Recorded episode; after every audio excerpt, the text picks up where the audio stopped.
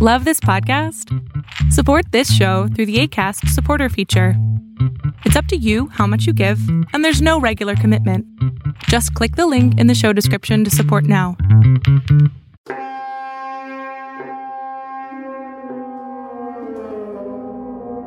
This is Mollena Lee Williams Haas. I deeply appreciate you listening and taking the time to hang out with me. I will be addressing issues of life, the universe, and everything that are often bogged down and mired in shame and grief, and talk about how they can be repackaged to be useful and gorgeous and fucking awesome for you. So sit back and relax, or you know what? Sit up and freak out. However, you prefer to listen. Let's go. I'm speaking to you from Pett Level, England. Most of you will probably not know where that is. A couple of my British friends didn't know where that was. It's um, on the north, southwest, east, southeast coast, a bit north of Brighton. And we've rented an Airbnb in what is a former fisherman's cottage. It's a row of cottages that were all for the local fishermen. Still quite an industry here. It's late afternoon and the sun is setting. And today is the first day in several days I've managed to extricate my head from my nether regions. or, in other words, pull it out of my ass because on a good day, traveling is fraught. On a not so good day, traveling can be exhausting and dangerous and very apprehensiveness making especially now that the mask mandates have been lifted. Getting on a plane where people do not have to wear face coverings at the present time is really very unsettling. Of course, Der Spousmeister and I were masked the hell up. We got some N100s, which are not awesome for my lungs. And I did wind up having a bit of a headache after the hours and hours on the plane. It was a seven and a half hour flight. And then you have to add sitting on the plane, boarding, taxiing, and then arriving in England and having to wait for buses to take us from the plane. So it was closer to eight, almost nine hours on that plane. And then we arrived in London and had a lovely stay overnight in the hotel before we were to drive down to the coast. However, things were complicated because my husband lost his passport it was in his pouch and he'd gone to the restroom and taken it off to wash his hands or, whatever. And then by the time we went back to look for it, it was gone. Someone had taken it. We hoped slash assumed it was someone from the hotel staff, you know, but it was not. And we didn't realize all of this until we'd already gotten to the coast several hours drive. And we called the hotel thankfully realizing that in my anal retentive efforts to keep track of our stuff as we age and menopause hits my brain, I had a tile tracker that was in with the pouch. So we knew where it was. We knew it was still at the hotel. We knew that someone had not taken it and rushed off to try to subvert it and, and pretend to be an old Austrian guy and do some sort of illegal smuggling shit. That was not the case at that time. But the hotel kept telling us they couldn't find it. And thankfully, we were able to contact the Austrian Cultural Forum, which is an arm of the Austrian government. And they exist in many of the larger cities around the world. There's one in New York, there's one here in England, up in London. And despite the fact that there were no appointments at the embassy available until later this month, the Austrian Cultural Forum folks, knowing that uh, the Spousmeister is, of course, you know, a living treasure of Austria, contacted them, got us an emergency appointment. So we took the train back up to the city and 33 minutes before we were planning on initiating the process to get his passport replaced and hopefully be able to leave the country, even though there would certainly be some delays. I called the hotel one last time and miraculously, somehow, suddenly they did have it in their possession, which was weird. And what the fuck happened? But okay, not gonna look a gift pouch in the mouth pouch, mouth. God, now I'm just making up words. and so all of that worked out to, to such relief. But this trip had been sort of a, a comedy of small errors, nothing huge, nothing terribly catas- catastrophic, but a lot of smaller problems like me completely flopping around which rental car agency we were using and going to the wrong rental car center at Heathrow, which complicated things a lot, especially because I had a headache and was tired as hell and had not slept on the plane. So we had to go back through the terminal and get another shuttle bus and get another place. And God, it was a pain in the ass. And then all the stuff with the passport was, was a total drag. And then just one, this little small things, one after the other. We're a bit struggling with our artistic lives as well. And that became very interesting because we have so many different appointments we were supposed to make here during our trip. And most of our trip is supposed to be for concerts and such that are happening in Germany and Austria and Switzerland. Except then there were some issues with those because the Spousmeister, as he is a reasonable and sensitive man, is also very sensitive to his artistic needs. And as it turned out, we were not experiencing the type of feedback that he found helpful in one of the um, venues he was working with. So, TLDNR, what that meant is that he had been kind of left by the wayside in the artistic process of his own piece. Now, what's interesting to me as an artist is that in the United States, especially when it comes to new plays, one of the things that people are so excited about is working with the artist and, and getting their feedback and having them be an integral part of this first production.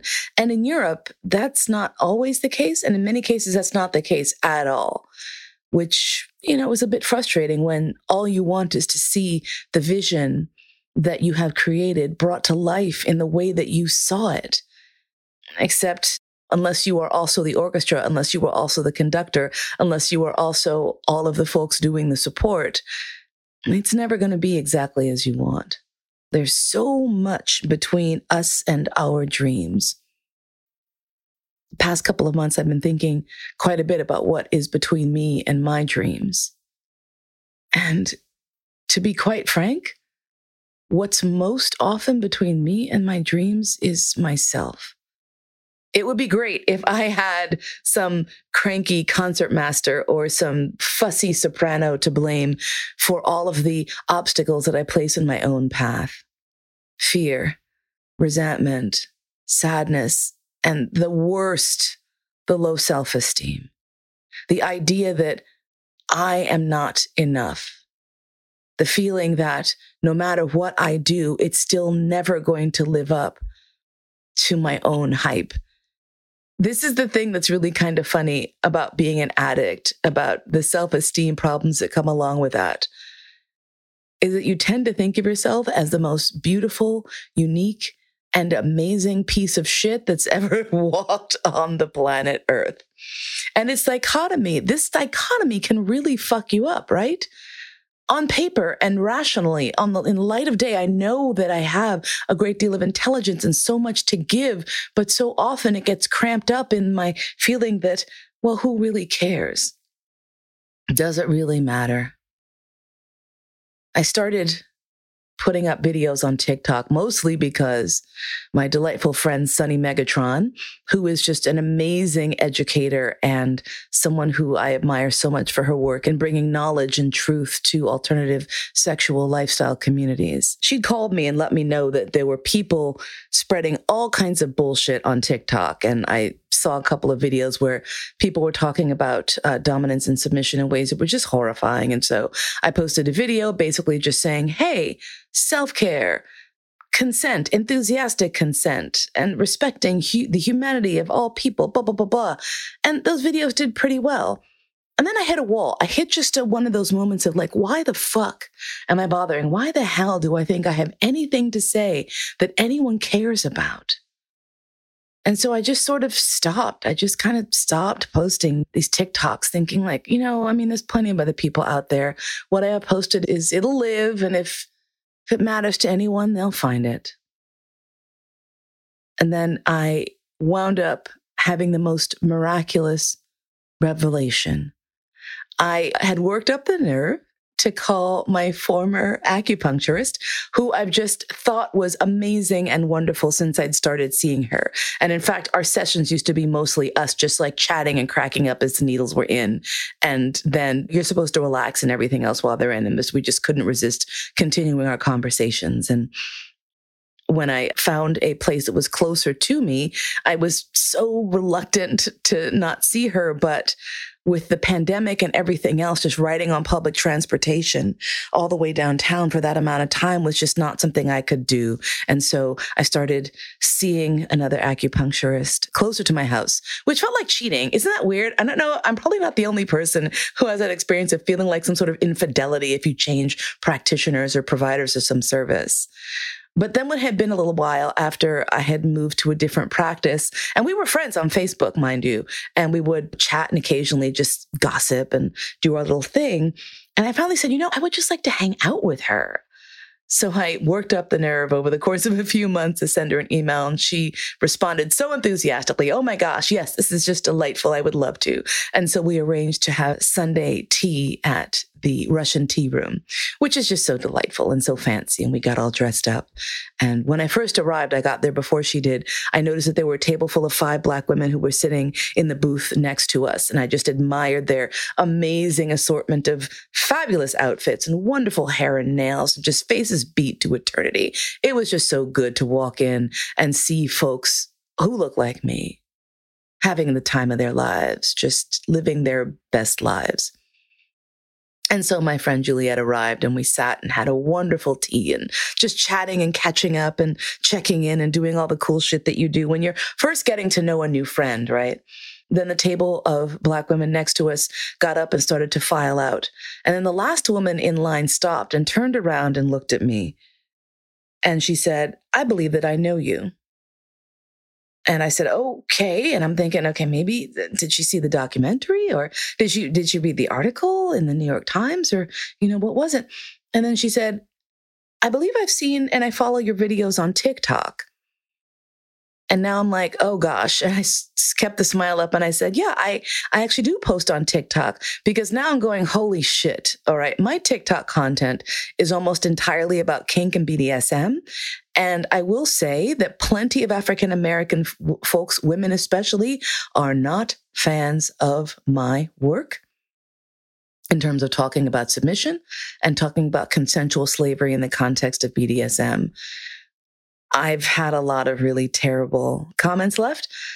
But what keeps me going is that the terrible comments are outweighed tenfold by other brown faces who are expressing appreciation for the fact that I am out there conveying this message because they felt so alone. And that bolsters me up. And, and I had been feeling less concerned about those types of clapbacks, except now here was a woman standing in front of me in real time, not a commenter, not someone who was somewhere in the world, a, a, a faceless person behind a pseudonym. This was a human being who I could see. And so I kind of shrank up a little bit, but I said, you know what? I doubt she's going to shoot me right here in the middle of the Russian tea room. And I'm not ashamed of who I am or what I do. So I said, yes, I, I do post on TikTok. And then she leaned in and said, the content though, what kind of videos do you post? Well, I, I post mostly about alternative sexuality and consensual kink and BDSM. And she nodded and said, that's what I thought. And then her face just opened up in the biggest smile. And she said, I want to thank you for the work that you do. And I just felt a part and I felt the tears just, I don't know if you've ever felt this, but tears just like popping out of your eyes. The shit was real. And she said, May I sit? And I said, Absolutely. And she came and sat down on the bench next to me and took my hand in hers and the softness and the warmth of her hands just spoke volumes to me. And as she looked and gazed into my eyes, and I felt so seen. And I tried to see her in that moment and to really absorb what was happening. And she said to me that what I was doing was important for her. And she knew for so many other Black women who felt as though their sexuality was being ignored or controlled or judged. And I just could not stop the tears flowing down my face because this was the affirmation that I needed and a, a, lot of times you'll hear people say shit like, I didn't know I needed to hear that. Oh, I know I needed to hear that. But in what universe does exactly what you need to hear fall gently and beautifully and graciously into your lap in the midst of a moment that's already so precious and so beautiful. And my friend Juliet is sitting there just with her hands clasped in wonder, just going, Oh my gosh, this is amazing. And so I spoke to this lovely human being sent from all the realms, past, present, and future, seven generations forward and back, to say to me, You matter. Your voice matters. What you do matters. Please keep going. And I explained to her that my recent absence had been just because I had felt this sinking of maybe not being so useful or questioning the why. And she said, Don't question it. Just keep going, please, for yourself, for us, for all of us who are listening to everything you have to say and feeling seen for the first time. And then she left and, and Juliet and I were just sitting there and she said, I feel so, so lucky to have been able to witness that. That was amazing. And I thought, yeah, that really was amazing there have been a few times in my life where I have received the immeasurable, priceless gift of having someone tell me, either in an email or text message, or as in this amazing moment, face to face, that what I do matters that what I have to say matters. And I'm just one small voice out here crying in the wilderness, but it matters. And I want to speak to everyone because we're hitting a place where historically, I don't know if we're going to be able to halt this slide back into darkness. Our rights are being eroded day to day. The ugly reality of what America truly is is finally being exposed to the rest of the world and to the people who have lived with so much privilege that they were unable to listen to those of us who have been crying for generations about how ugly and terrifying this country is. What's going to need to happen is that folks who are truly fans and advocates of freedom are going to need to step up. We're going to need to believe the impossible. And that is that each and every individual voice matters. I matter. You matter. If you are sitting and listening to this, I don't care where in the world you are, how old you are, what your socioeconomic position is, you have a miraculous power. I read a book when I was a kid, uh, A Wrinkle in Time, and then there were two more books that I read. These are Madeleine L'Engle, L E N G L E. They're young adult books, but they're kind of fucking deep. And in one of them, I cannot remember which one. I think it might be the second book, A Wind in the Door. There's a wrinkle in time, a wind in the door, and a swiftly tilting planet. I think the second one is the one I'm thinking of, but you can read the synopses if you want. And as part of the story, there's a, a, a young child who is undergoing a, um, well, let's say just a battle between supernatural and natural forces for his soul because this child matters what's kind of fascinating about that, because, you know, I'm sorry, the chosen one narrative, I'm a little tired of. I am a little tired of that. But what this book does is take it to the micro level. the battle for this child's soul eventually comes down literally to one part of one cell in his body. There's a battle for a mitochondria, I believe. And I know. So, this one cell's powerhouse has the ability to fend off darkness, the darkness that's coming for this child. And the idea that one cell, that one, not even the whole cell, one piece of one cell is the tipping point through which either this child may eventually live or die, and then this child impact the future is startling and science fact. It's not just science fiction. It's not just something that was pulled out of the lovely and fanciful head of this particular author. The universe is something we do not even fully understand. Shit, there's shit going on in your body right now that science still doesn't fucking grasp.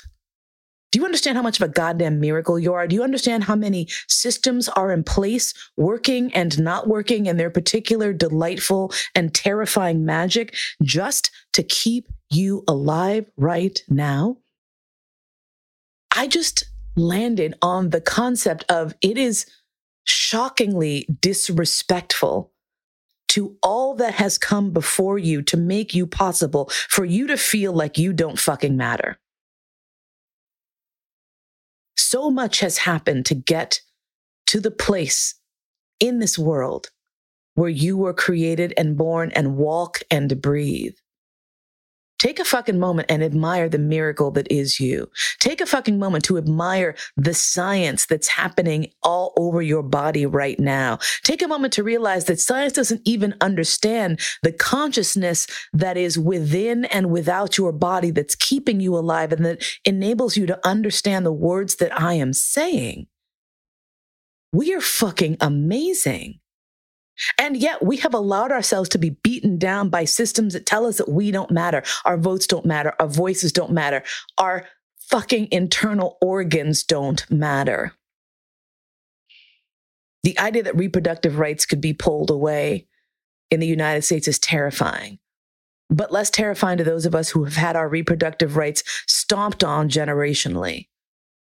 Those of us who were the descendants of rape and assault are not necessarily startled by the turn that the US is making. Those of us who have seen how the quote unquote criminal justice system works are not at all shocked by the fact that the highest court in the land is plagued by bullshitting liars who are more than willing to pretend to not have an agenda when it's flagrantly obvious that they do.